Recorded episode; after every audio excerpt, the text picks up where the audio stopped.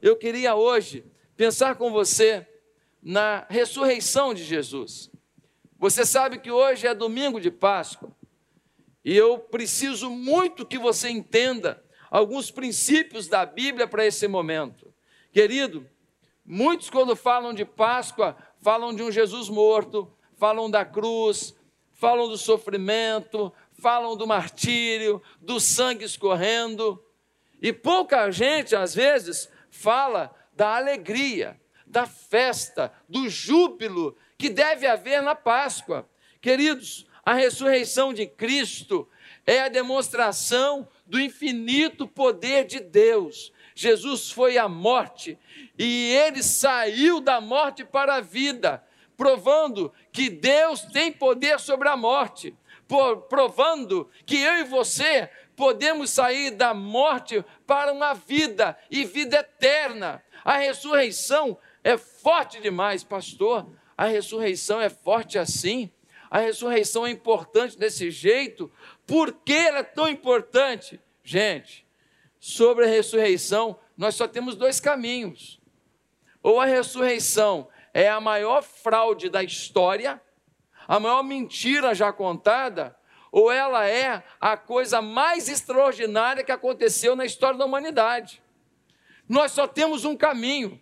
Ou nós cremos na ressurreição como sendo o ápice da história, o complemento que faltava para a redenção do homem, ou então é a maior história da carochinha, é a maior mentira, é a maior piada que já foi contada e bilhões de pessoas do mundo estão acreditando numa piada. Se você tenta minimizar a ressurreição, você é um desses que está dizendo: ah, então é uma piada, então é um engodo. Sem a ressurreição, os mártires, os mártires, os homens e mulheres que viveram no tempo de Jesus morreram em vão. Jesus não ressuscitou e os caras foram morrendo de bobeira. Ah, todo mundo viu que ele não ressuscitou, todo mundo viu que a tumba estava lá, e mesmo assim eles resolveram morrer. Os pais da igreja do século I, do século II, eles então morreram de bobeira. É isso que nós estamos dizendo. Sem a ressurreição, o evangelho, o cristianismo cai em descrédito. Sem a ressurreição, a gente não tem esperança para o futuro.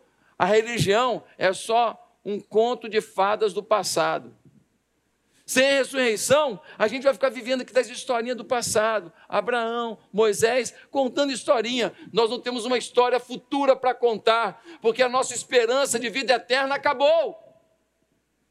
Sem a ressurreição, a gente está negando o que a Bíblia diz. Na carta aos Coríntios, nós temos Paulo dizendo: olha, se a nossa ressurreição, se a ressurreição não aconteceu, a nossa fé é vã. Escrevendo aos Coríntios, ele vai dizer que a nossa pregação sem a ressurreição é uma pregação inútil. Ele vai dizer que a nossa esperança, a nossa esperança não vai dar em nada. Ele vai dizer que o nosso testemunho é mentira, se a ressurreição não aconteceu. Ele vai dizer que os nossos pecados não serão perdoados se a ressurreição não aconteceu. Ele vai dizer que nós somos fadados à infelicidade, não há esperança de alegria para a nossa história. Ei, querido, sem ressurreição, a morte seria a última palavra. Sem ressurreição, a esperança não teria voz.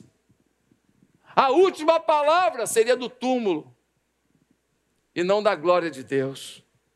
Queridos, de fato, Cristo ressuscitou e a diferença do cristianismo para todas as religiões é que se você for na tumba de Buda, de Confúcio, de Maomé, de Allan Kardec, de Buda, você encontra um túmulo.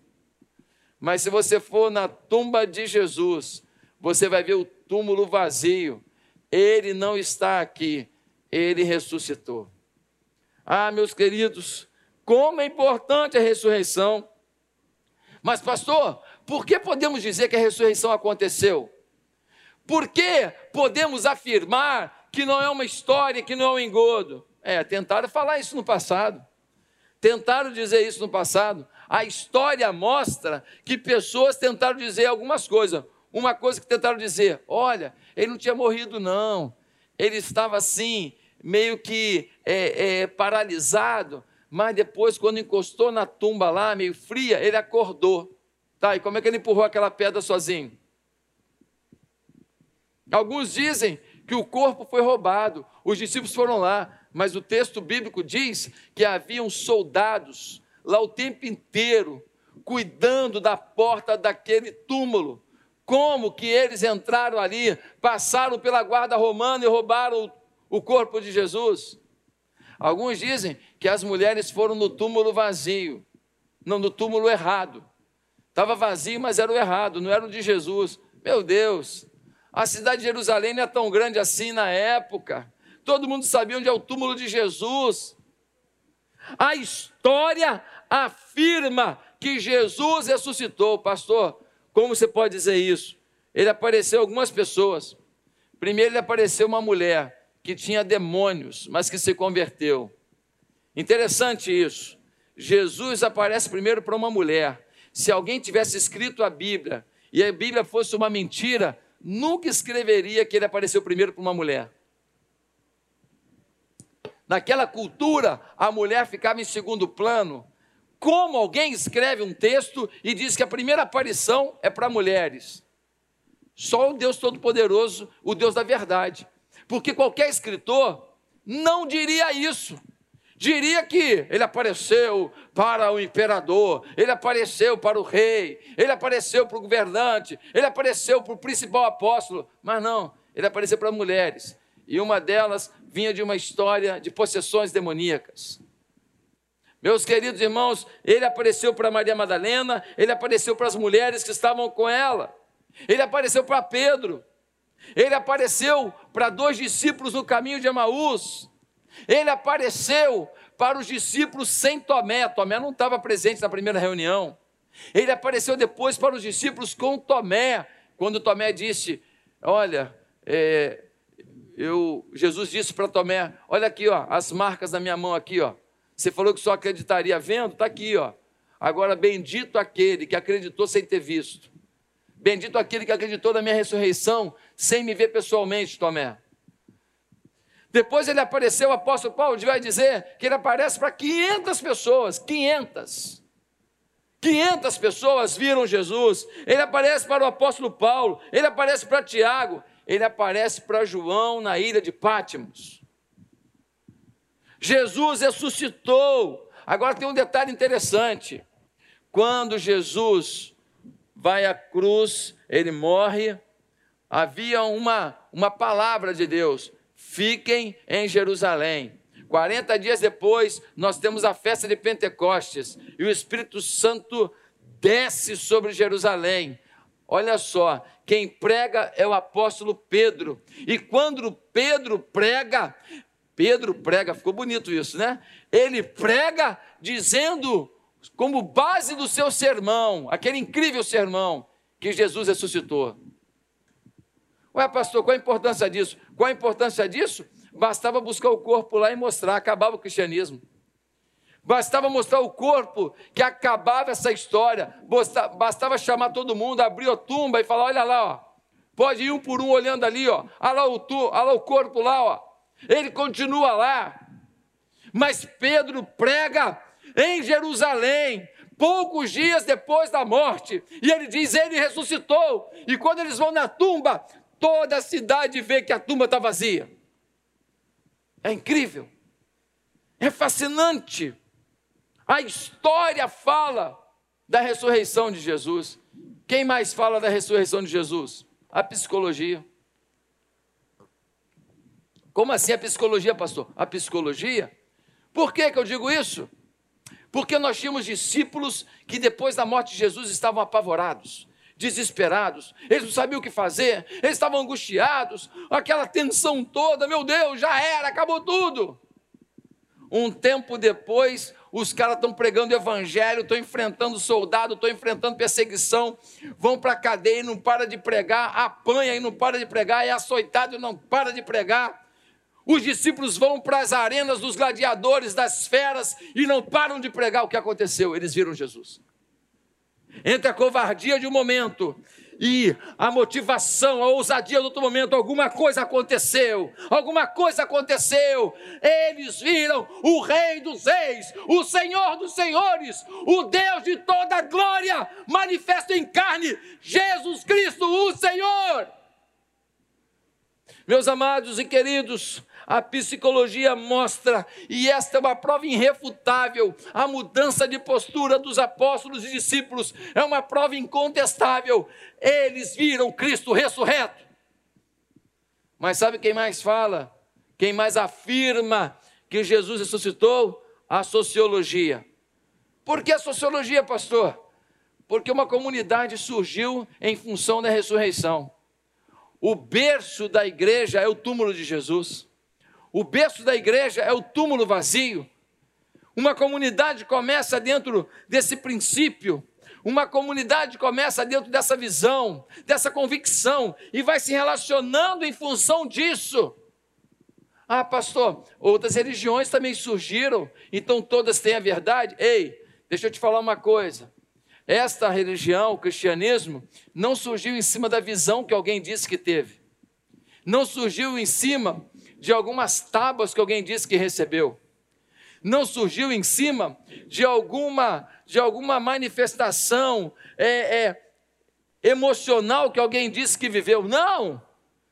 Essa história surgiu do envolvimento da sociedade em torno de uma situação. Conviveram com um homem que fazia milagres. Ele foi à morte e ressuscitou. E todo mundo agora começa uma religião, a religião cristã, em função de fatos concretos numa comunidade. A sociologia prova que Jesus Cristo ressuscitou. Mas será que a ressurreição de Cristo faz tanta diferença assim? Será que a ressurreição realmente é tão importante assim para a nossa vida? Eu quero ler um texto com você. Logo depois que Jesus ressuscitou, acontece o encontro dele com dois homens que estão indo para uma cidade a 11 quilômetros de Jerusalém, a cidade de Emaús. Isso está em Lucas capítulo 24. Abra sua Bíblia aí, nós estamos em culto. Abra sua Bíblia em Lucas 24, versículo 13, nós lemos assim: Naquele mesmo dia, dois deles estavam indo para o povoado chamado Emaús, a 11 quilômetros de Jerusalém. No caminho conversavam a respeito de tudo que havia acontecido. Enquanto conversavam e discutiam, o próprio Jesus se aproximou e começou a caminhar com eles. Mas os olhos deles foram impedidos de reconhecê-lo. Eles, ele lhes perguntou: sobre o que vocês estão discutindo? Enquanto caminham, eles pararam com os, rostos, os rostos entristecidos. Um deles, chamado Cleopas, perguntou-lhe: Você é o único visitante de Jerusalém que não sabe das coisas que ali aconteceram nesses dias? Que coisas? perguntou Jesus. O que aconteceu com Jesus de Nazaré? Responderam eles. Ele era um profeta, poderoso em palavra e em obras diante de Deus e de todo o povo. Os chefes dos sacerdotes e as autoridades o entregaram para ser condenado à morte e o crucificaram. E nós esperávamos que ele eh, que ia trazer a redenção de Israel. E hoje é o terceiro dia desde que tudo isso aconteceu. Algumas das mulheres entre nós nos deram um susto hoje. Foram de manhã bem cedo ao sepulcro e não acharam o corpo dele. Voltaram e nos contaram ter tido uma visão de anjos que disseram que ele está vivo. Alguns dos nossos companheiros foram ao sepulcro e encontraram tudo exatamente como as mulheres tinham dito, mas não ouviram. Ele lhes disse: Como vocês custam a entender e como demoram a crer em tudo que os profetas falaram. Não devia o Cristo sofrer essas coisas para entrar na sua glória? E começando por Moisés e todos os profetas, explicou-lhes o que constava a respeito dele em todas as Escrituras. Ao se aproximarem do povoado para o qual estavam indo, Jesus fez como quem ia mais adiante mas eles insistiram muito com ele: fique conosco, pois a noite já vem, o dia já está quase findando. Então ele entrou para ficar com eles. E quando, olha isso, gente, E quando estava à mesa com eles, tomou o pão, deu graças, partiu e o deu a eles. Então os olhos deles foram abertos e o reconheceram, e ele desapareceu da vista deles. Perguntaram-se um ao outro: não estava queimando o nosso coração enquanto ele nos falava no caminho e nos expunha as Escrituras? Levantaram-se e voltaram imediatamente para Jerusalém. Ali encontraram os onze apóstolos e os que estavam com eles reunidos, que diziam: É verdade, o Senhor ressuscitou e apareceu a Simão. Então os dois contaram o que tinha acontecido no caminho e como Jesus fora reconhecido por eles quando partia o pão. Querido, qual a importância do poder da ressurreição? Qual a importância de crer e viver esse poder? Quando o poder da ressurreição vem sobre nós, algumas coisas acontecem. Quando o poder da ressurreição não está sobre nós, algumas coisas acontecem. Primeiro, a cegueira mesmo perto das coisas de Jesus. Eles estavam caminhando com Jesus. Versículo 14 e 15 diz que eles estavam caminhando, encontraram com Jesus no caminho, mas seus olhos não viram, não perceberam, não entenderam que era Ele. Olha que coisa terrível quando você está perto das coisas de Deus, perto da igreja, e você não percebe o que Deus está fazendo, não percebe o que Deus está falando, não percebe o caminho que Ele está dando para você. Eles estavam com seus olhos vedados, porque o poder da ressurreição, a fé na ressurreição, não os havia alcançado. Às vezes, Jesus vem ao nosso encontro. Não é que ele não vem, não, ele vem. A gente é que não percebe o que ele está falando, não percebe o que ele está dizendo, não percebe o que ele está fazendo. Agora dá uma olhada na segunda coisa que acontece quando a gente não vive o poder da ressurreição: a descrença nas verdades abençoadoras das Escrituras. Jesus vira para eles e fala assim: gente, vocês não conhecem as Escrituras, vocês não estão ligados às Escrituras. Olha o que diz a minha Escritura. Fala que ele padeceria, que ele sofreria, mas que ele ressuscitaria para que a sua glória se estabelecesse na terra. As promessas estão se cumprindo, abram os olhos. Os dois discípulos que estão no caminho de Emaús ficam assustados, porque a Bíblia que eles sempre leram, a Bíblia a qual dela sempre ouviram, eles não estavam conseguindo entender que aqueles princípios abençoadores estavam disponíveis para eles. Quando o poder da ressurreição não chega na sua vida, sabe o que acontece? Tem promessa para a tua vida hoje, tem promessa para a tua história hoje que você não toma posse. Tem promessa para a tua família hoje que você não acredita e portanto você não faz a sua parte para que Deus faça parte dele e aquilo aconteça. Quando falta o poder da ressurreição, a gente coloca de lado grandes maravilhas e milagres que já estão liberados no céu. Só basta que a gente tome posse. Uma terceira coisa que acontece é que o testemunho dos irmãos é ignorado. O que eles falam para Jesus no verso 22, eles dizem: Olha, umas mulheres deram um susto na gente. Elas disseram que Jesus ressuscitou. E teve gente que foi no túmulo, o túmulo está vazio mesmo. O testemunho das irmãs e dos irmãos, para eles não contava para nada. Quantas vezes você está numa situação e alguém vem e conta para você: olha, Jesus mudou o quadro da minha vida, Jesus mudou a minha história, Jesus mudou minha vida financeira, Jesus mudou meu casamento, Jesus me libertou de uma droga, Jesus me libertou de uma opressão, Jesus me libertou de uma depressão, e você ouve o testemunho e você não valoriza. Quando nós, nós, estamos afastados do poder da ressurreição, a gente ignora o que Cristo já está falando. Agora, quantos milagres ocorreriam se a gente valorizasse o testemunho dos irmãos? Quantos milagres? Quantos milagres aconteceriam na sua vida se você cresce em Cristo de todo o coração?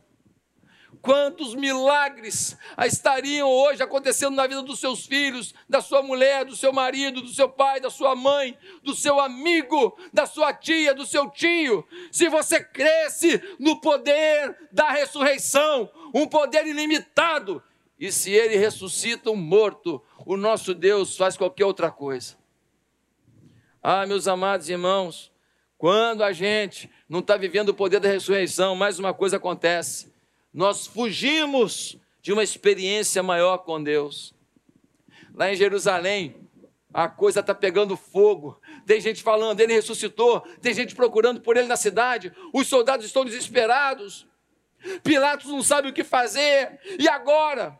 O que esses dois discípulos fizeram? Fugiram.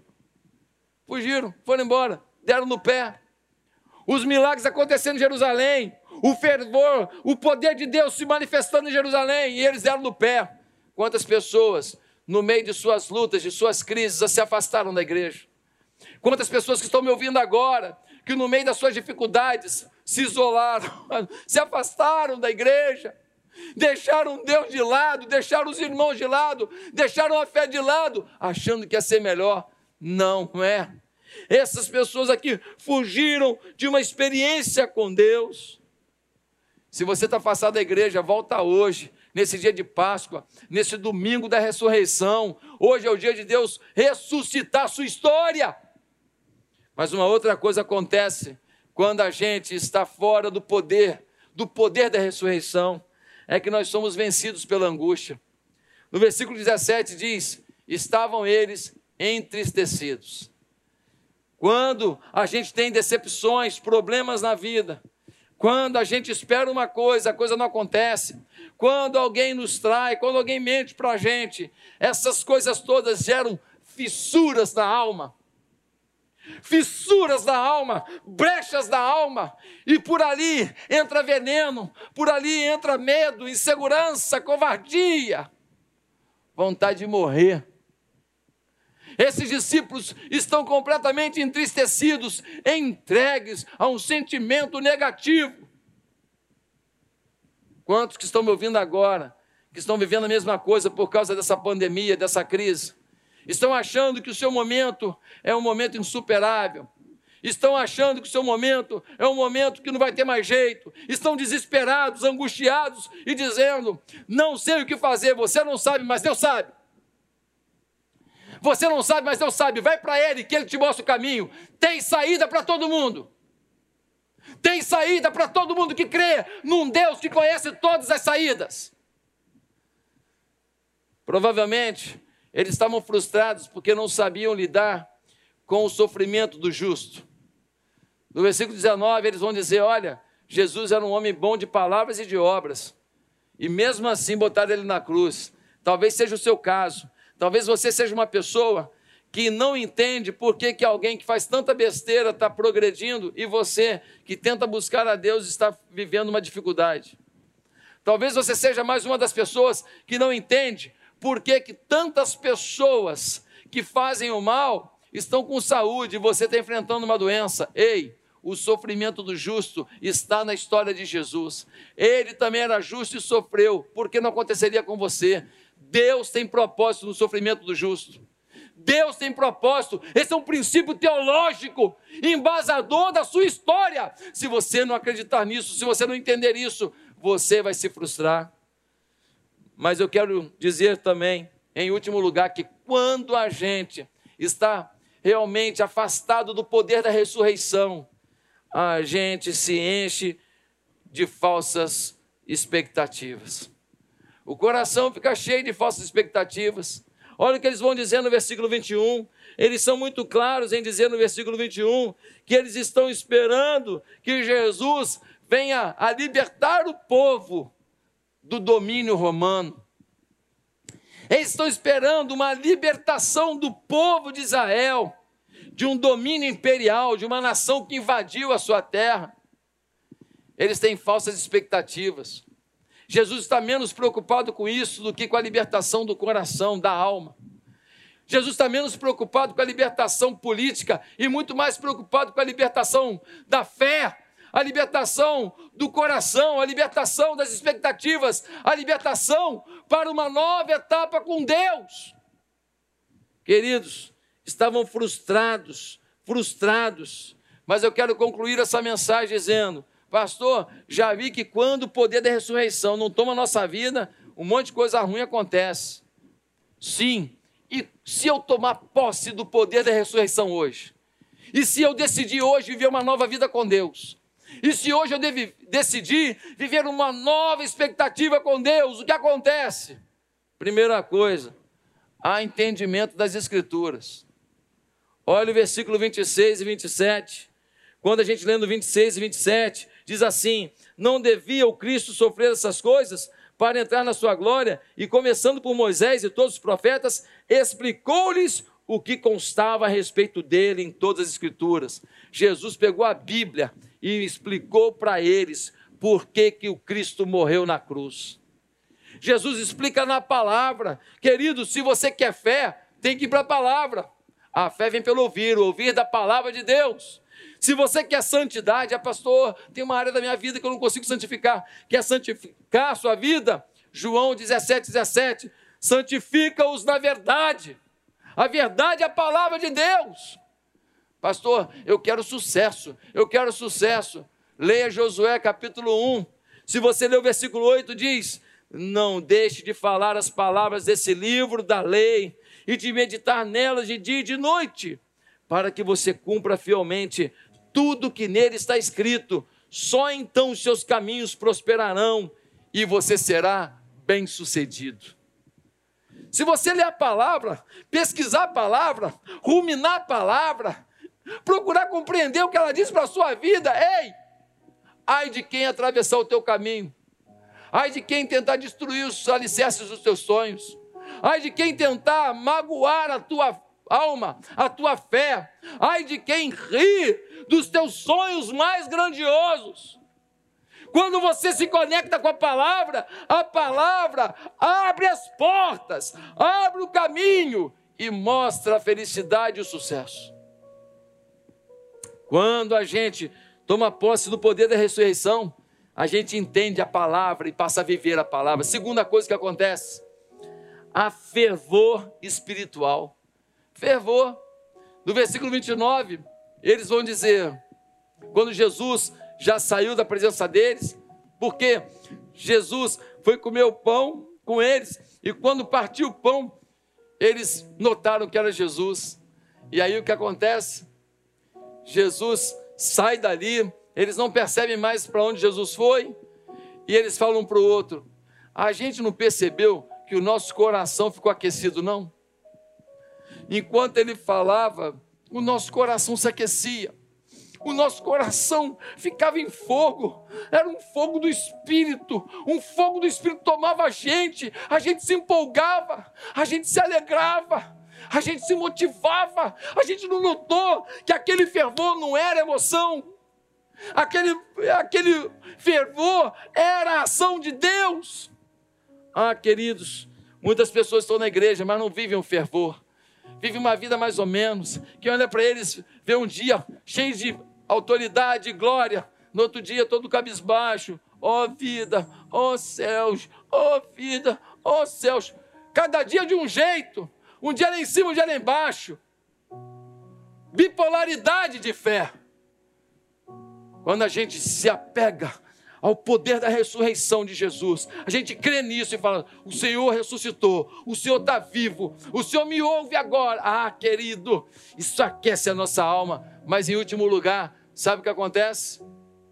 Quando a gente começa a orar, a buscar, porque o fervor tomou a vida da gente, a gente se enche tanto que a gente quer se esvaziar sobre os outros. Ou seja, a proclamação da palavra de Deus, a proclamação da ressurreição, toma a nossa boca.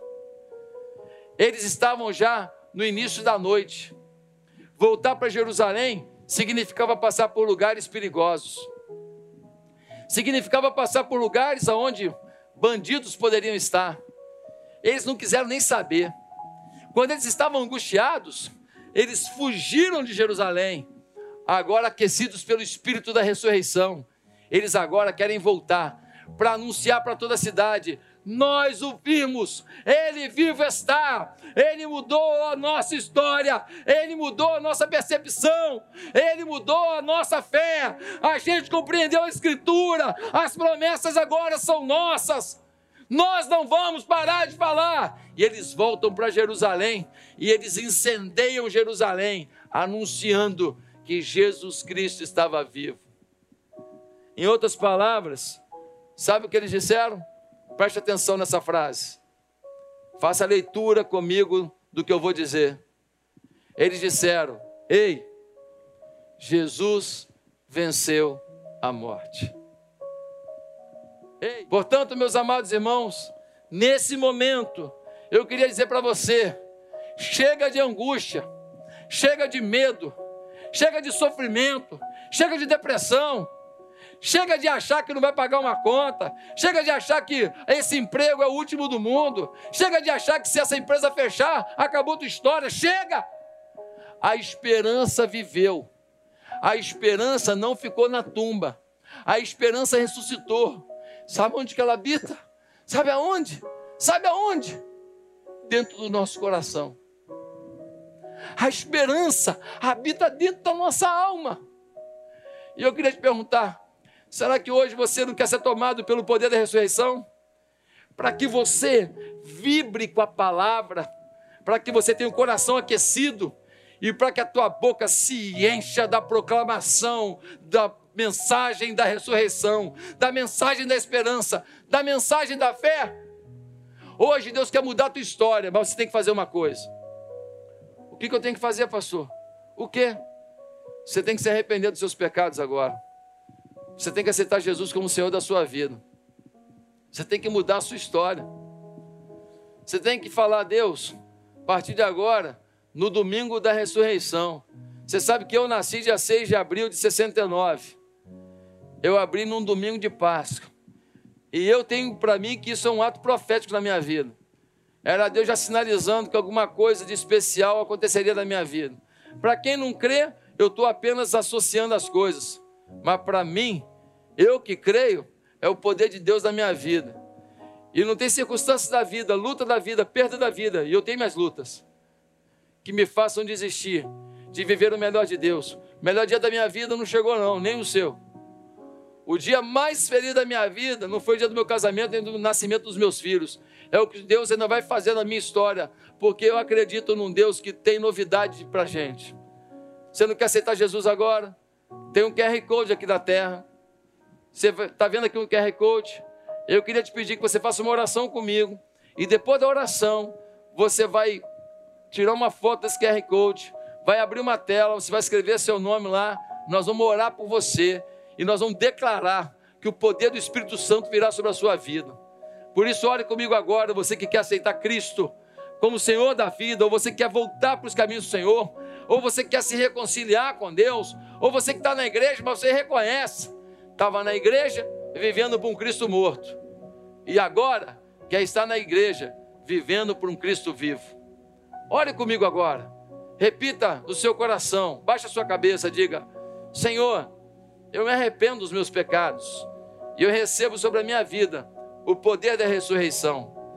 Que a tua glória tome a minha história que eu seja dominado pelo teu Espírito Santo, que eu tenha o fervor da fé, que eu tenha, ó Deus, a proclamação do nome de Jesus como estilo de vida. Eu quero viver para ti. A partir de hoje, começou um novo tempo. No dia do domingo da ressurreição, ressurgiu o João, a Maria, o Pedro, Felipe, Antônio, Carlos. Ressurgiu a tua glória na vida dessa pessoa que ora comigo. E é no nome de Jesus que eu oro. Amém, amém. Se você está começando uma nova vida com Jesus, você vai digitar aí, ó. Você vai digitar aí dentro dessa telinha que vai abrir a partir do QR Code. Pega seu celular, posiciona no QR Code, na, na parte da foto que vai abrir. Se o seu celular não tem isso, baixe lá o aplicativo. Leitor de QR Code, QR Code. Vai lá, para você clicar nós queremos orar por você essa semana. Manda o seu nome. A oração do justo pode muitos seus efeitos. Eu espero a sua comunicação agora.